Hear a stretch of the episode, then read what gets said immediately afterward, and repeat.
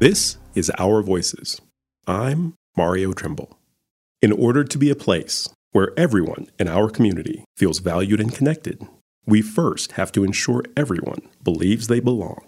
These are Our Voices, a joint podcast production from the Colorado and Denver Bar Associations Equity, Diversity, and Inclusivity Joint Steering Committee.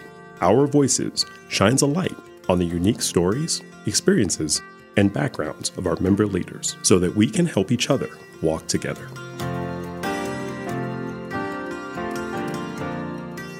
As presiding judge on the Denver County Court bench, Theresa Spahn has been a passionate defender of the court and a champion of access to justice efforts in the city and beyond.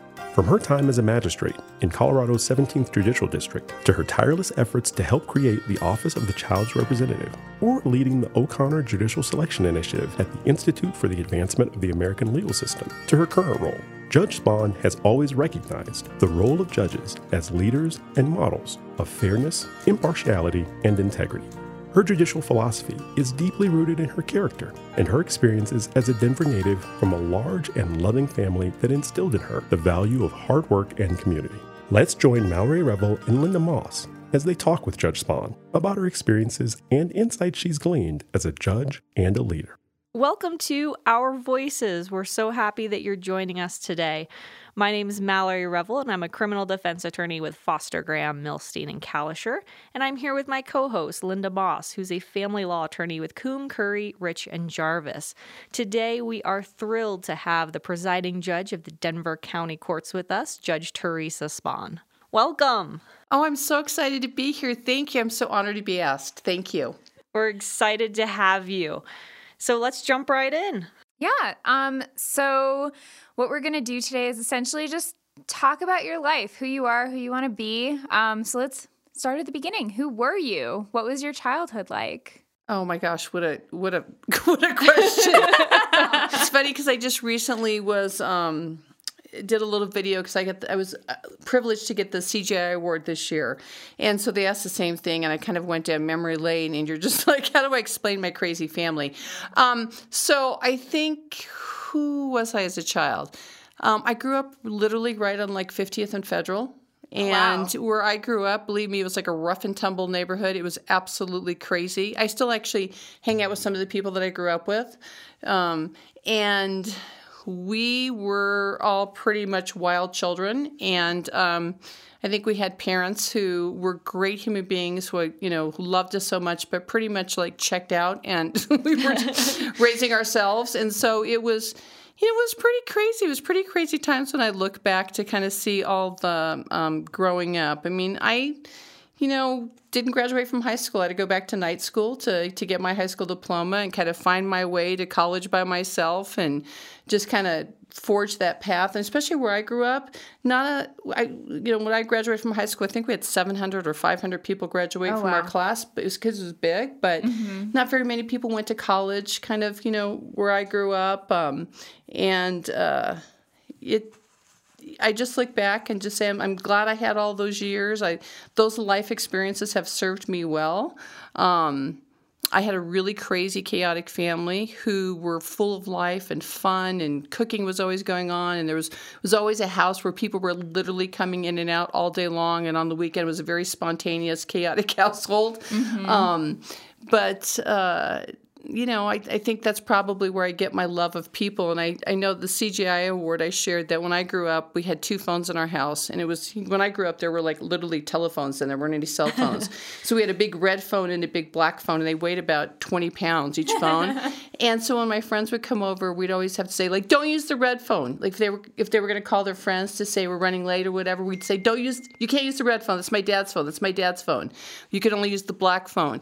And because the red phone was my dad's bookie phone. So that's kind of I was gonna say, was that like your secret line to the president or something? exactly. That was the bookie phone that I grew up in. So, you know, and I grew up across the street from my grandparents who were Italian, Angelo and Jenny Mancinelli.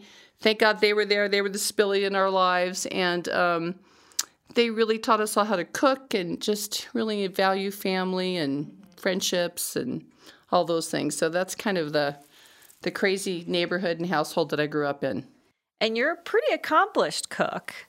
You cook amazing food, and I think that that's really a way that you share with people and kind of share your heart. Can you tell us a little bit more about that? You know, I really I think I think that is probably the way that my sister always says she's very artistic in music and painting and she's always like that's kind of your artistic outlet and it really is and I really, um, I think it's really a way that you share. You know, breaking bread with people, they say, is the way that you really bring people together. And for me, it's just I really love people, and I love nurturing people, and I love people, you know, coming together. And you know, whenever you set down food in front of anybody, it it it it really kind of changes the dynamic um, of everybody coming together, and it really is kind of an outlet for me to be really creative and you know, I think my husband says we can't have any more platters. I literally have platters all over my house. They're all over the wall. They're they're in my basement. Um, and so it's uh, it's just it's it's a love that that yeah. I have, and I've you know I've cooked my whole life. I think I've started working in the restaurant industry and catering when I was about 14 years old. So I've grown up in it. It's what I know, and what I love, and I've shared it throughout my career, even through the women's bar, doing fundraisers and at the courthouse, any courthouse I've ever worked at. So yeah, it's a little. that's a big part of my personality. That's awesome. so you mentioned, you know, kind of finding your own way to college. I would assume that the same goes for law school. Will you tell us a little bit about your journey through education? Well, um, you know, I went back to night school and got my high school diploma, thank God. And uh, then I just thought the one thing I will say about my family, even though they kind of didn't pro- provide a lot of what would I say structure or guidance. Um, I know they always believed in like all three of us. My I have a sister and a brother, and said you're going to go to college. They didn't really understand what that was or what that mm. meant, and so I remember thinking, "Look, I, I, I feel like I can do this." And so once I got my high school diploma, I um, applied at Metro, and thank God back in that day, it's now Metro University, right? It was Metro State College back when I went.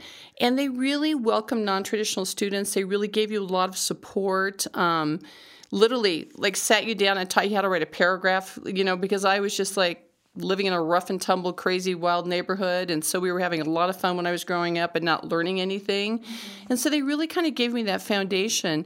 And I think what was really I remember thinking, I'm just, I'm just going to get in. I'm just going to give it everything I have because one thing I do have for my family is a strong work ethic. Like I will, I can give anything 100%. Um, and so I remember going to Metro and giving it all I had, and then I had A's usually in B's. And I'm like, oh my God, I was just shooting for a C. I was giving it all I had. And so, you know, I, you start to get your, you start to figure out who you are. Like life's about finding out who you are and what your strengths are. And you're like, oh my God, I actually think I can graduate from college and I think I can do really well. And so, um, uh, it's also in college I met a great friend, Diane Dupree, who was a magistrate in Denver for a long time, and she's very well known in our legal community.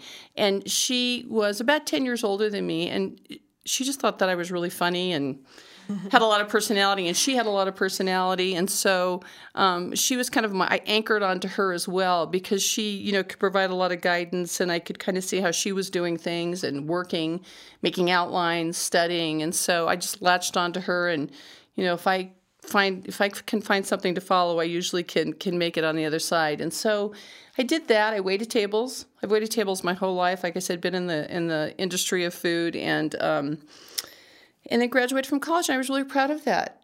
And then I continued to be a waitress for a few years and travel and just have really a lot of fun.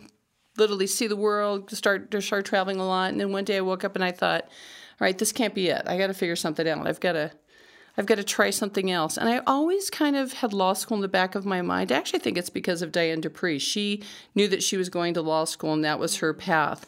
And I started thinking, well, let's see, what can I do? I'm not I'm really not smart enough in math and science to like be a doctor or go into the medical field. That's not going to work. I started like going down the list of things, like, but I kept thinking, you know, maybe maybe it'll be the same experience that I had when I went to college. Maybe if I give it all I got and I can get in, you know, and that's, I went with the same exact attitude. Worked my tail off to get whatever the LSATs, they were different then. Whatever I needed to get in the front door. I think yeah. it something I don't it was like a 13 or 12 i don't even remember. What else. All that comes to mind right now is legally blonde so yeah. i don't know if i'm going to be exactly. very helpful so i gave it i got i got into law school and um, yeah, like I said, worked really hard, and um, I was not an A student in law school, and I worked hard. I gave it all I got. Um, but uh, I'm so I'm so happy that I chose that path. I really am, and so here I, you know, I graduated from law school. Thank God. Mm-hmm. While you were waiting tables and getting kind of some traveling um, under your feet, what was your favorite place you visited back then? Ooh. Hmm. I'm trying to think. I actually think, you know, I've had the benefit of kind of, you know, traveling, you know, all over Italy. Uh, back then I went the first time, one of the first trips I um I went to London by myself and spent a summer in London. And that was from a girl who grew up in North Denver, and I am not kidding, was never east of North Denver. Look, I'm not kidding. Um, that was, and I went all by myself and I didn't know anybody. And wow. that experience of like living somewhere, living in a flat, I think I was 20 some years old, I can't really remember. And, and just learning how to do that and how to navigate that and get a passport. Like nobody in my family had a passport, right? Well, I will say that both sets of my grandparents, great grandparents or grandparents came from other countries, literally to north to Denver, but you know they came here. Nobody traveled after that, so that was a really great experience, and it was a hard experience um, because you got to learn a lot about yourself when you're in another country in another city and you're trying to make friends and you're trying to figure it out and you're 20 some years old and um, so that was a great experience but i have to say that one of my best travels um, was the first time I went to New York City.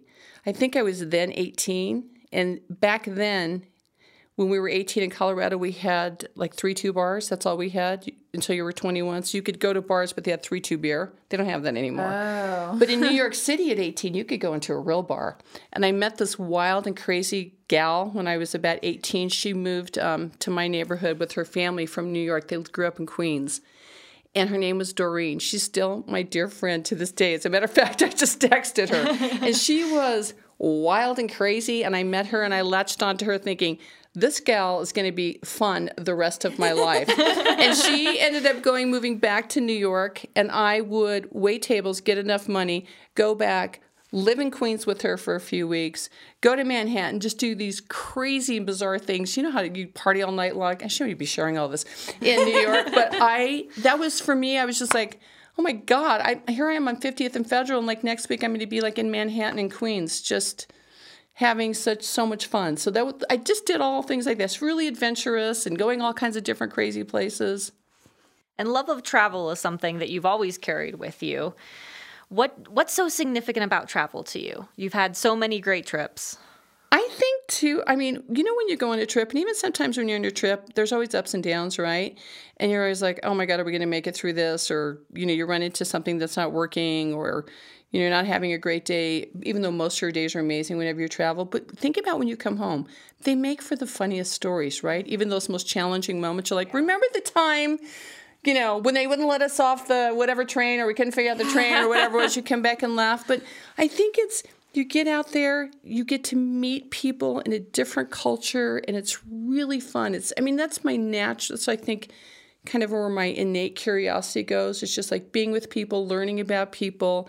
Um, you get to be in their world. Um, and it just makes life experiences that you never forget, right? It just kind of helps that little tapestry of life. It just makes you um, a, a, really different person. And I think the other thing too, uh, as Maya Angelou always says, whenever you travel, you realize that the rest of the world loves like you, laughs like you, cry. You know, it's it's just like a really great experience for me, and I it just brings me great joy.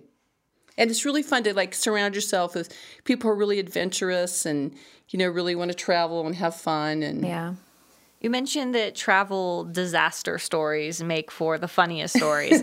Do you have a funny travel disaster story you'd like to share? I'm trying to think. Believe me, there's plenty of them. I, I, I don't, I don't, I'll just say this. You know, whenever you travel, you just have days where, you know, you're in the, you're in the middle of some little place in Italy and you've got to get to the airport by four o'clock in the morning because you're going to fly into Munich, right? And you get there, and of course, there's nobody there. So you got to mm-hmm. turn in your car. Where do we put the key? Like it's always something, right? You've got a whole bunch of people like, well, where, where, where do we leave the rent a car? And now where do you put the keys? Do we just like leave them in the car and it's on my charge card? And you try to get everybody in the airport, and then you finally get on this plane, and then you like you roll into Munich, and there's like I just remember there was you know, yet another disaster when we got there at nine o'clock in the morning. So, you know, whenever you travel, you just have those days where you think, oh my God, this is exhausting. I still hope that car is not going to be on my visa when I get back to America. but I think the thing that I always learned when uh, that that's really kind of the bigger part of the story is a long time ago. I just have this great group of friends that I travel with, and we call it dropping and drinking, especially when you go to like Italy, you or France or something, right? There at any corner you could just say like, we cannot figure it out. We're exhausted, and we're going to drop you sit down, it's 11 o'clock ah. in the day, order a little Prosecco, a little glass of white wine, a little snack, and all of a sudden everybody gets nice again, even when you're being naughty to each other, right? And so I, I, ah. just have to add one more thing. My kid, who's traveled a lot with us all over, you know, since he was about 11 with a whole bunch of women, one time he was in a people to people program in high school where they were going to travel abroad and be ambassadors, you know, for the United States. And they had to take all these classes before they went, and parents had to be in the back. And one, they were trying to get them ready for those disastrous moments. And they said, you know, there's going to be times when it's going to be difficult, and you're going to miss your family, and you're going to be sad, and you know what? Any ideas on what we can do? And I'm like, oh my god! And my kid raised his hand, and he said, "This is true. At drop and drink. That's yep. what my family does." oh my god! I did say that. He's representing the family. Exactly. Drop and drink. So let's move into your legal career. Um, tell us a little bit about how you got started in law and your journey to being the presiding judge of Denver County Courts. Well, it's all well. in one breath. um, I think you know when I look back. Um, of course, I was waiting tables when I was in law school because that's how I made money. That's how I survived. That's how I paid my rent um, my whole life. And so when I graduated, it was really hard then. I kept applying for jobs, and I would usually make the final cut for the interview, but I really didn't have a lot of experience because I'd grown up in the restaurant industry, right? And so um, I I, am telling you, I went on like in 40 interviews and I would never get the job. So then I started getting really brave. You, I would just interview thinking, I'm not going to get it. I'm just like throwing everything out there, right? Putting myself out there. And f- finally, I got a job with Gene Chancho. Um, oh. And that was my first job. I was his associate. It was a perfect match because nobody else would have put up with the craziness of me being a lawyer for the first few years. But Gene Chancho, thank you, Gene, for giving my first job. Um, and I remember when I look back uh, working for him because he was such a phenomenal lawyer. He was so great with people. I'd watch him how he'd handle our clients. I'd you know watch him when he was in court. He was a great trial lawyer, especially in the criminal arena. And I was the worst lawyer. I'm not even kidding. I just it, I'm, I, it took me a long time to learn to, to be a good lawyer, and I would literally I did the domestic work, and I would go into court and I would represent people, and I like knew I sucked. I hate to. There's no other better expression. Why do you say that you were so bad? Oh my God, trust me, you had to be in there, and you're just thinking. I mean, remember one time I was representing this person in, in the, the magistrate in Adams County, Randall Davis, then now he's a judge, said, you know, I was laying the, I had to lay a foundation to get the decree approved. I didn't even know that, right? And so he just looked at me and started asking the questions. Every day was a train wreck when I went to court. And then I would come back and I would cry to Gene, and I'm like, we have to give those people their money back. And I meant it. Like, I, we cannot take their money in good faith. That was crazy. And I gave it all. I was always prepared. I always worked really hard. And, and he was so funny. He's like, we're not giving their money back. You did a fine job.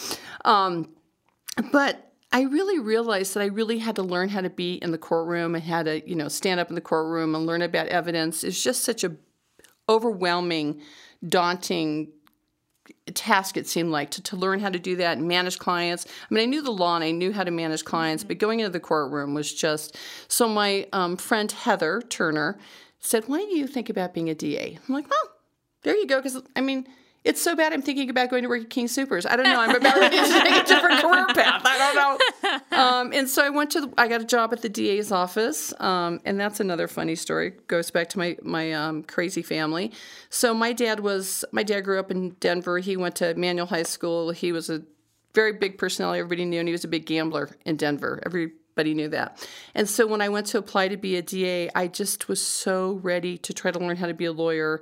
And I wanted this job so bad. And I was so nervous. And I practiced why I want to be a DA. And I sat down with Jim Smith, who was then the elected DA, who's like one of the most beautiful human beings I've ever worked for. And Bob Grant was then the assistant DA, who later on went on to be the DA in Adams County. And I was ready for like the softball question you always get why do you want to be a DA? And this is true. I will never forget as long as I live. Jim Smith looked at me and goes, Are you related to Ron and Don Spahn? And I'm like, Oh my God, that's my father and his twin brother. And I just thought, I remember thinking, I, I was so lost. And I go, Why? I didn't even say like anything. I said, Why? Why? And he said, Well, I don't want to incriminate myself, but they ran a pretty good crap game down at Club Ida. And I'm like, Oh my God.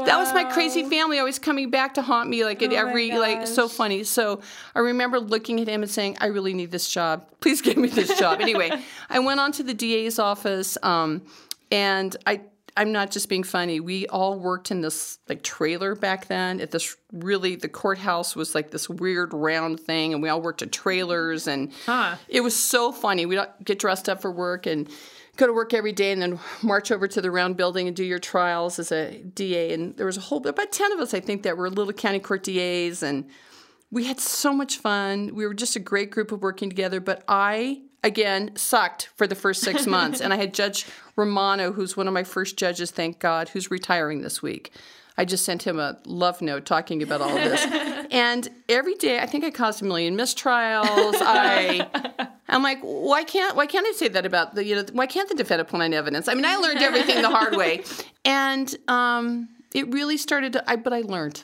and I really started to learn how to do a trial, and I started to learn how to lay a foundation, and it started to become part of me and ingrained in me, um, and that just started to to create a path for me that really seemed to work. So I was a slow learner when I started out, and then I went on to you know be a felony DA, and I loved growing up as a lawyer in Adams County. It really it really was an honor to grow up there. The judges really made us all be professional, made us all treat each other with respect. They treated us with respect we treated everybody fairly. We learned a lot. We grew up there, you know, as lawyers and learned a lot. And I was really honored to go on to be a district court magistrate there. And I think, you know, every time I went to to a, to a new level in my career, it just opens up doors for you that you you never. And I know Mallory, I've talked to you about this. You can't see what's coming sometimes. Sometimes you don't know the opportunities you're going to have.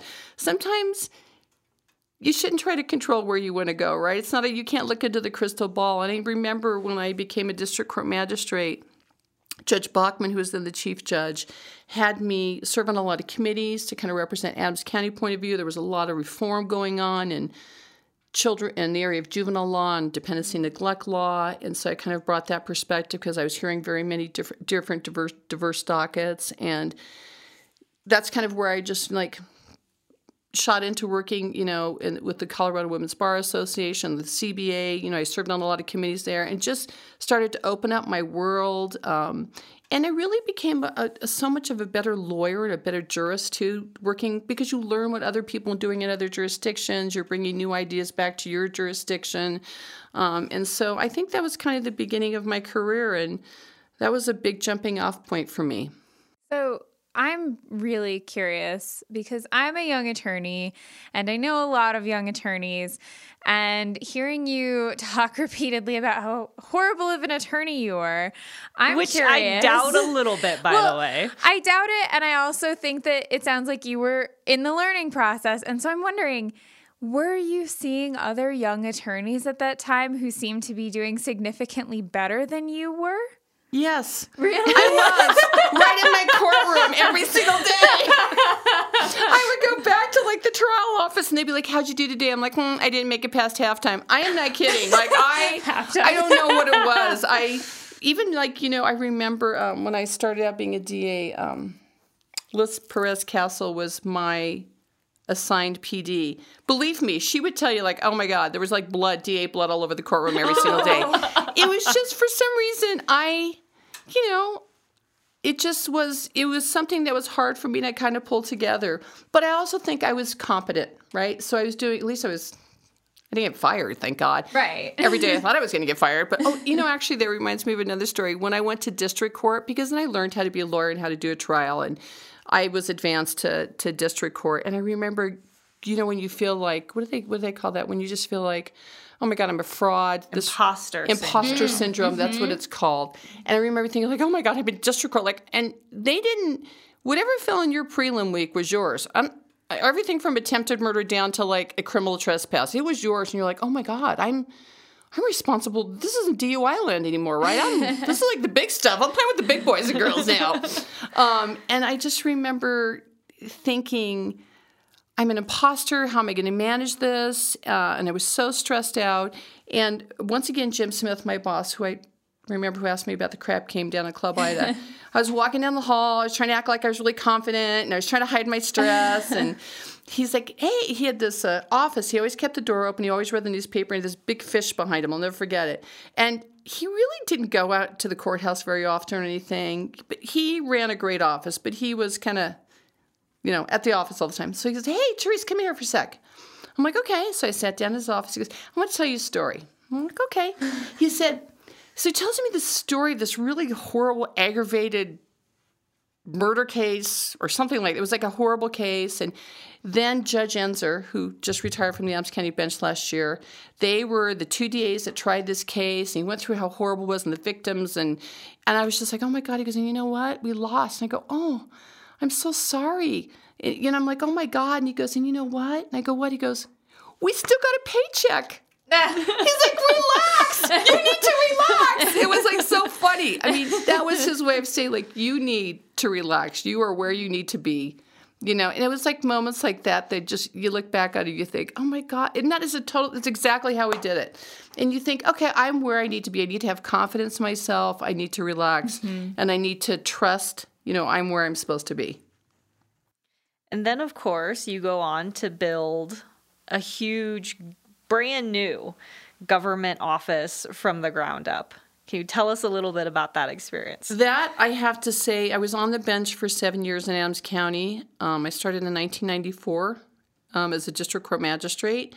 Only the second woman ever in the history of district court in Adams County. That's um, brought a lot of experiences that could be for a whole nother conversation. But I love the judges I worked with and, and what I did.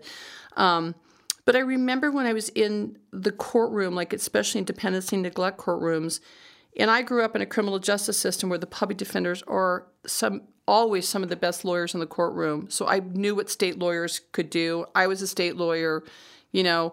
I would just see that the children who no one saw, they could be nine months old, only the caseworker. No, people were representing them and never saw them, never met them, never talked to anybody and never litigated, never filed a motion, never did an appeal. It was foreign to me. And I remember when they created uh, the it was an idea, the Office of the Child Representative. I actually served on the committee under Justice Kourlis then, kind of looking at dependency neglect reform, and that's when all the reform was going on. I was just a representative, a committee member. And when they introduced a House bill, House Bill 1371, I think in 2000, um, to create the first state agency in the nation to pull together all the best interest representation, all the attorneys, and create it like alternate defense counsel. Actually, alternate defense counsel was created a few years earlier.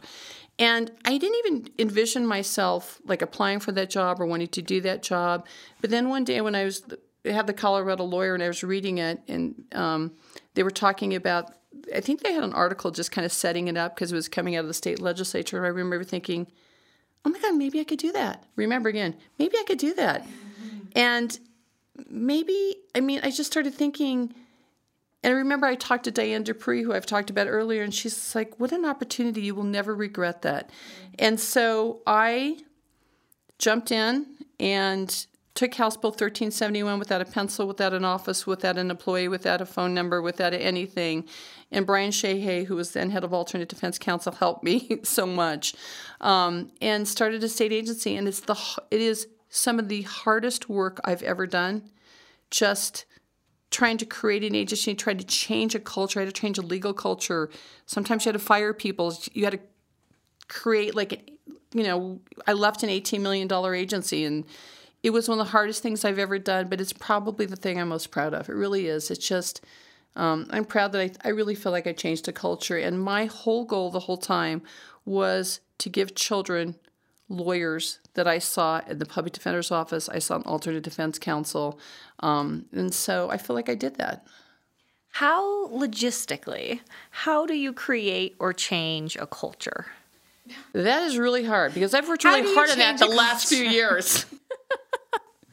um, uh, that actually changing a culture is the hardest thing to do. It's it it is where you have to like look at yourself and find the absolute best leadership skills and and strategically think about things. Um, I had a vision when I applied to be the first director of OCR, and I had, I worked for a commission or a board that was you know nine people but represented every congressional district just like the public defenders commission and alternate defense counsel commission. And when i went in i had a vision. I knew where i was going because i really gave a lot of thought to it and i thought and i had the benefit of seeing alternate defense counsel built too right? And so i had that benefit. But i i just sat down and had a long-term plan. It, it's i mean I, I think one of my better skills is really kind of plotting and planning and thinking you know there's all these pieces I'm going to put it together. I mean, the first thing I did is I, I told my board, I said, we're just going to take a year, we're going to roll over these contracts because we're not going to make any knee jerk reactions. I'm going to go to every part of the state and meet every lawyer, every judge, every Department of Health and Human Services. I'm going to meet everybody, and we're going to come back and we're going to see what we what where we are. Like, what do we really need to change? Do we really need to overhaul everything? Is just my experience in Adams County? I don't know. Um, and we're going to gather as much information as possible, and we're going to get to know all these people, and we're going to get to know this culture, and then we're going to come back and we're going to have a plan. And I did that. I went to every part of the state. I saw every courthouse in the state, which was amazing. I met to this day some judges I still see. And I came back and I learned a lot. I learned that in rural jurisdictions there was a lot of good work going on. People were paid hourly. There were in a lot of front range jurisdictions, things were nobody was seeing children. They didn't feel the need to. And then I thought, okay, now I'm going to make we're going to make everybody in the in the state interview, which was really controversial, and we're going to make them reapply for their jobs. And it's not going to just be me because everybody will say, "Oh, just that crazy woman came along," and we're going to build little little interview panels in each community. We're going to have a, a local volunteer, maybe a legislator, I don't know, you know, somebody who's known in the community that like a CASA volunteer maybe. And so then I went back into each judicial district and built all these groups of people and we interviewed. And i made it clear that you know here's you applying for a job here's what we're looking for. We want people who are going to litigate. We want people who are going to be strong. We're going to have you know and so and we also recruited a lot of retired public defenders a lot of i robbed a lot of the da's offices kind of you know took from there and encouraged people to apply. And the other thing i knew that the way we paid people made no sense and i remember saying then they would just give you a flat fee like a thousand dollars for i think two years of the life of the case so if i gave you a thousand dollars and then i was working with brian shea he said if i gave the alternate defense counsel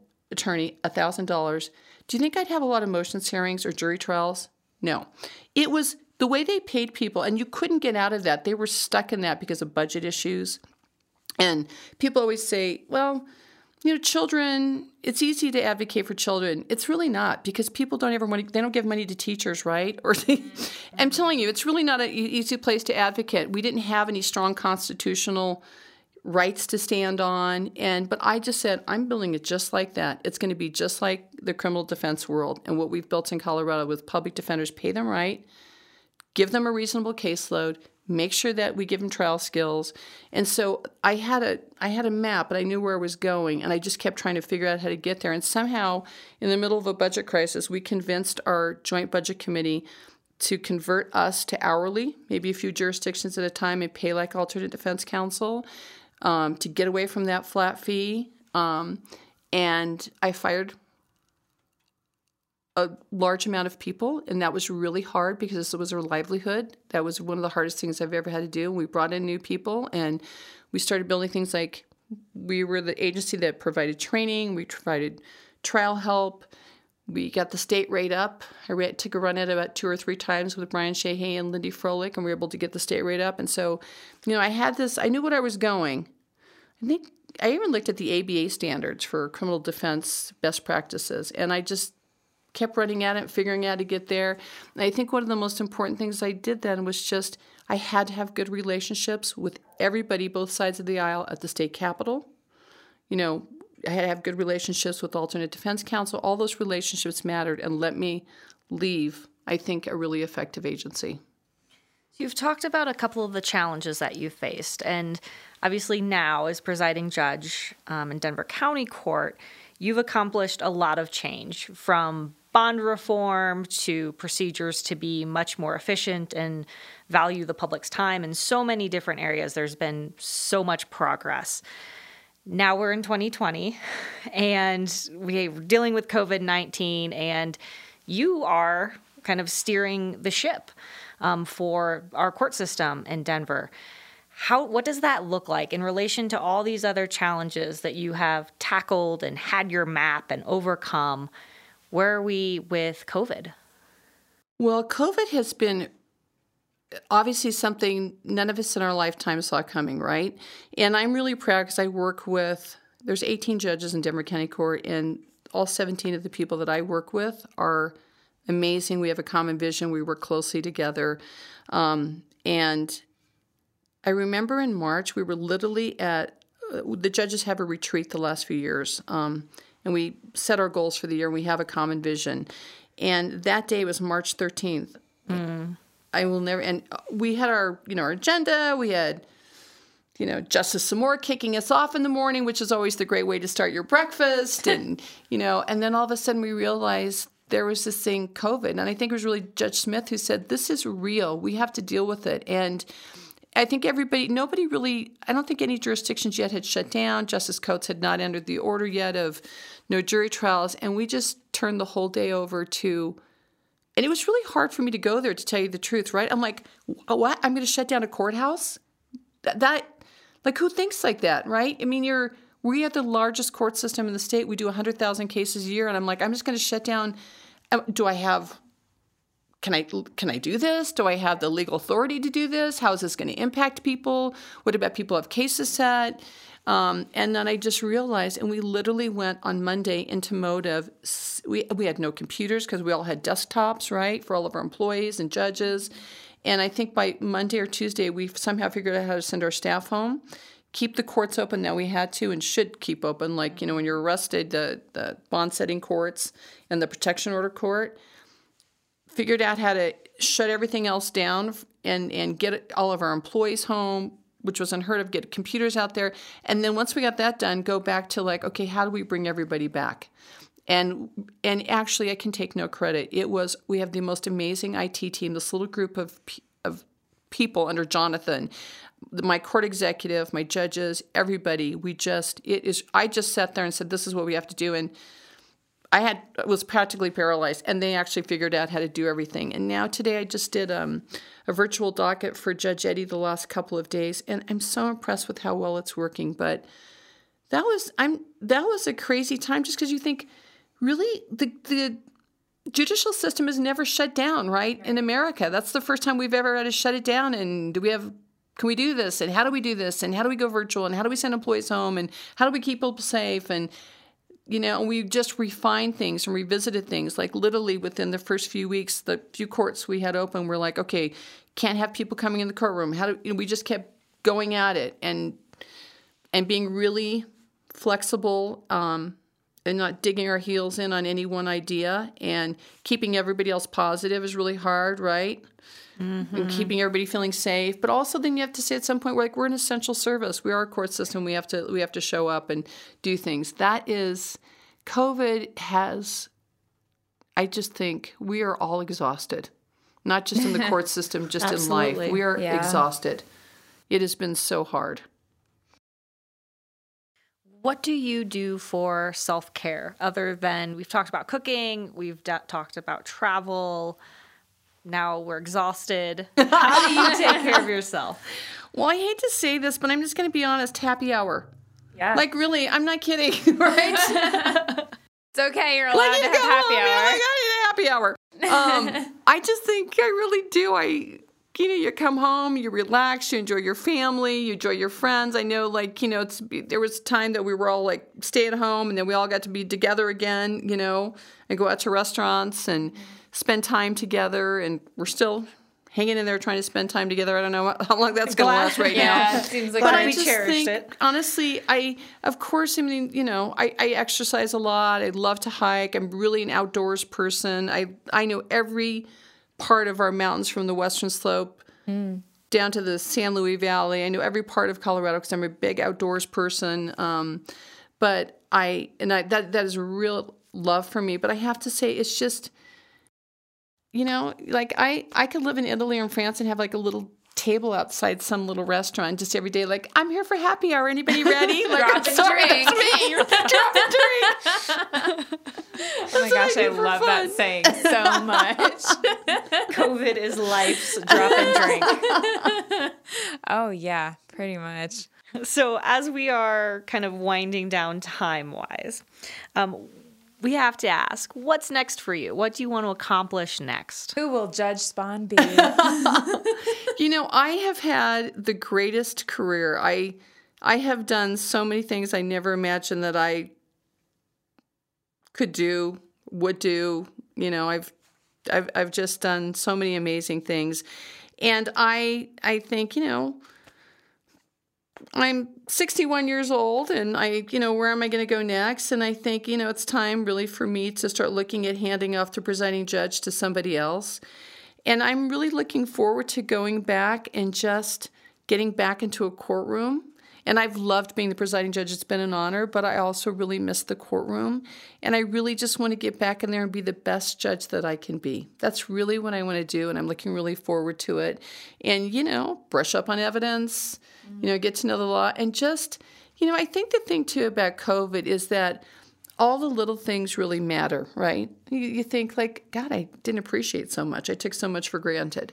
And I think just getting in and just taking every single case and every single person and every single lawyer, everybody walks into the courtroom, if we ever get back to that, or virtually, um, and just knowing that how I treat them and what I do matters.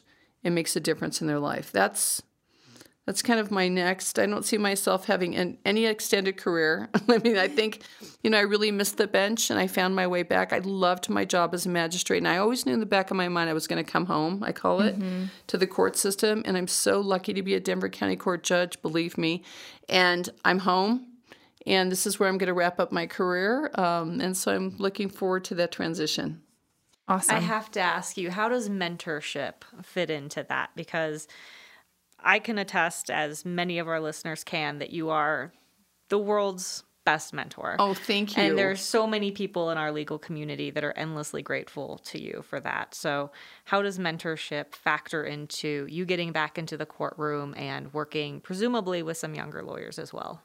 I actually, I think we all, what I love about Colorado is our bar really is small. We still know each other. We still care about each other. We still work on committees together. We, and all, whatever bar it is. And I just think mentorship has always been, I am, I sit here today because of the people who reached out. Believe me, you have no idea, have pulled me forward since I was probably about 13 years old. And I always feel it's an obligation to give back and I enjoy it, right? And I think I had many people say, you can do this. I remember like, are you sure? Do you think I can really do this? do you really?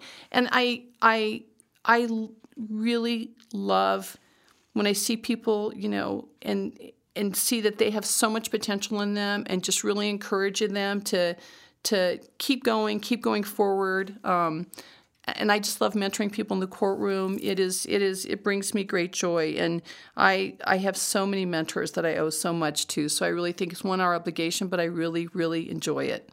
I have one more question, a little bit out of turn, but on that note, do you ever have the opportunity to see those young lawyers who are like you were, where they come into your courtroom and are like, "Oh God, I You don't know what I'm doing." Me. You better not say me. So help You you. are a great lawyer. and how do you how do you address them? How do you you know deal with those people who are like, "Oh God, why am I even here?"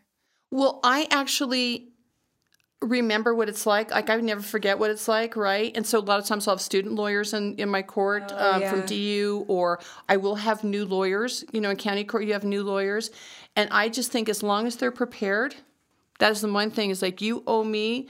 As the judge, you need to come in prepared and you need to give it the best you've got, right? and and that's because you have to learn. You have to learn how to do everything. And um, And once they're prepared, I, I just feel like I, I hope that I'm really patient and I hope that I'm kind. I think we all have to be kind to each other. And I'm always happy to talk to people afterwards. Uh, you know, I think just by being in a courtroom when you can't lay a foundation and you keep trying, trying, trying, trying, trying, trying, right? I've been there. And so I'll do that. But I, I just think you have to be patient. And you know, we have to start here and we're all going to get to be really experienced lawyers. And there's no one that comes in and knows how to do it all, right? And so I I actually I like watching people learn and I'm really patient and kind. I think it's really okay to you got to be brave, you're going to make mistakes. Don't be afraid to make mistakes. Mm-hmm.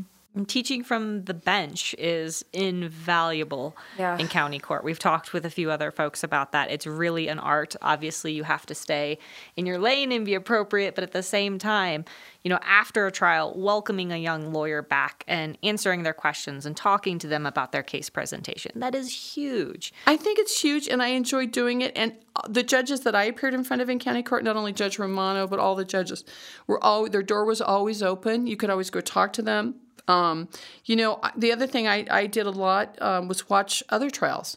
Like we, I would to this day, I like to go watch a trial because I learn something every time I watch a trial. So, um, but I think I, I think mentoring is so important, and it's not even just about being a lawyer. It's about, especially just even as women still, or, you know, having somebody cheer you on or encourage you and just like you can do this come on let's go do it you know like, let's make a plan it just it really makes a difference yeah mm. i mean look at our alexis king our Alexis King. I hate to say Congrats that. She's going to kill her. me if she hears this. she was a magistrate who was phenomenal in De- Denver County Court, and she uh, came from the Jefferson County DA's office. She was one of the best jurists I've ever seen. And one day we were talking, she's like, I don't know. I'm, I thinking I can I should run for DA and I don't know what do you think? I'm like oh my god you could do this right? And look where she is. She's our first female Jefferson County DA yay. So proud. I'm so proud so proud. Well unfortunately we are out of time for today but it has been such a pleasure to visit with you. We appreciate your time so much and thank you for being here. Oh and for thank everything you. that you. do for thank you. I so appreciate it. Thank you so much.